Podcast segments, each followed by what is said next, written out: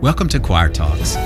I'm Greg O'Neill, and the worship pastor at Ridgecrest Baptist Church in Madison, Mississippi, and Choir Talks is the podcast version of the devotion that I normally share with my choir. Today I'm reading from Matthew fourteen. Really cool story. It's the story of when Jesus walks on water.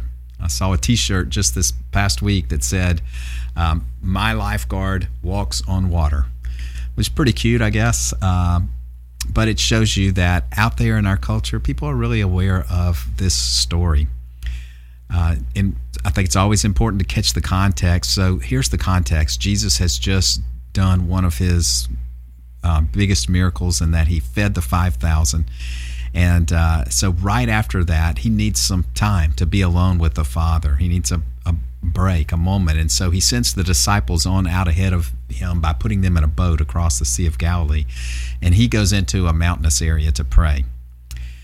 So it, it night falls, and as night progresses, the wind gets worse and worse, and a storm blows up. And uh, just before dawn, the storm is uh, to a level where it's scary for the disciples. Uh, and these are men who are used to being on this sea, and uh, nevertheless, they're they're frightened. And just then, they see a figure walking across the water. It, it's Jesus uh, walking out to meet them, but they're not sure who it is. They immediately think it's a ghost. Um, it's kind of surprising that they don't recognize the one that they were with all day, and yet it's just so far out of their experience. Uh, they've never seen him do anything like this, and so they they have no context to expect that he could or that he would walk on water. So he walks out toward them, and he says three phrases. He says, "Take courage. It is I. Don't be afraid." Uh, I love that. I love that encouragement. Those are words and three phrases that you can hear the Father say over you when you go through a difficult time. Take courage. I'm with you. I am. And don't be afraid. Where the presence of G- Jesus is, fear is unwarranted. Even though they're in a dangerous situation, the presence of Jesus assures them that they are going to be okay.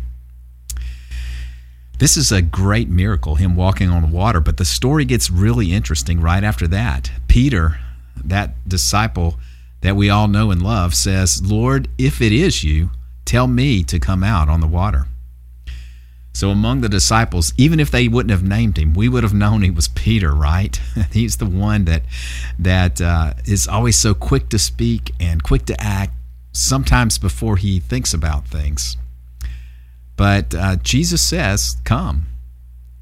He responds to Peter's desire by an invitation. Come. Think about that invitation for just a second, because the Father, the Lord Jesus, at moments in your life will give you the same invitation. Come. Probably not in an audible voice. Nevertheless, there will be moments in your life when the Spirit of God invites you into a moment. The greatest things that you will accomplish here on earth begin with that invitation, come.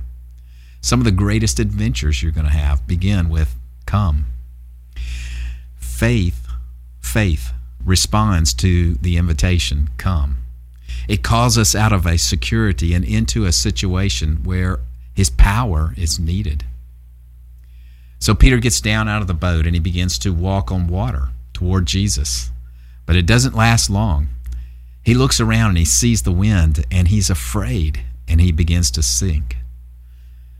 But you know, it was not the waves or the wind that caused him to sink here. Those things were present before he actually started to walk on the water, so that's not what causes him to sink.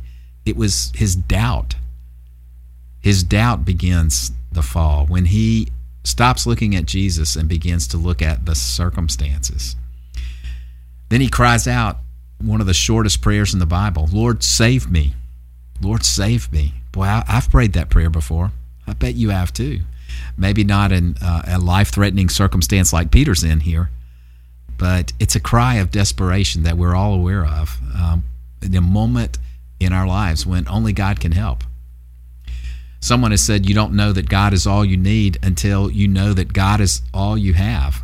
So in that moment, Jesus was all he had. It was his only hope. But really, the truth is, Jesus is always our only hope. everything else that seems so sure and something that we can put our confidence in is really only illusion, because in this life, Jesus is all we have, and he's all we need. Isaiah forty-one says this. Uh, it's just a beautiful parallel scripture to this story. It says, "Do not fear, for I am with you. Do not be dismayed, for I am your God. I will strengthen you and help you. I will uphold you with my righteous right hand." Peter slipped into the water because of what he saw. He saw the wind. It's not because of what he knew. He knew that Jesus could give him the power to walk on water. He just experienced it. Yet he slipped when his focus became on the danger instead of being on Jesus. When we keep our eyes on Jesus, when our focus is on Jesus, then we have full access to his power. Think about that. He he was able to do something that the laws of physics say you can't do. Full access to God's power when our eyes are focused on Jesus. So immediately Jesus reaches out his hand and he catches him, and he he says a, a word that in the original language is little faith. It's kind of a, a title, sort of a nickname, little faith. Um, our versions of the Bible usually translate it, "O you of little faith." But it's sort of a nickname. He says, "Little faith, why did you doubt?" And in the original language, "why did you doubt" translates, "Why did you look both ways? Why did you look at me and still look at the danger?" Notice here that he doesn't find fault with Peter for stepping out into the danger. Jesus doesn't correct him about that at all. Um, he doesn't say Peter was wrong for attempting to do something that was too big for him to do. He only finds fault with him for trusting too little once he got out into that situation. I think that speaks to us too. So he rescues Peter. He reaches out that hand and catches Peter, and they climb into the boat, and immediately the wind dies down, is what the story says here. So Jesus has power over the winds and waves, and immediately he calms the sea, which brings up a question. You know, why didn't Jesus calm the sea uh, when he realized that the disciples were out in trouble? Instead, he walks out to them. I don't know if you've thought about that or not. He could have he could have kept this whole fearful situation away, but he, he didn't. Uh, I, I guess in Jesus' mind, the danger didn't come from the winds and the waves. The danger came when they were not in his presence. And so instead of calming the storm, he brought himself. He brought his presence. Um, you know, it, it speaks to me, it, in my own experience, that it's in the middle of a storm where we find Jesus.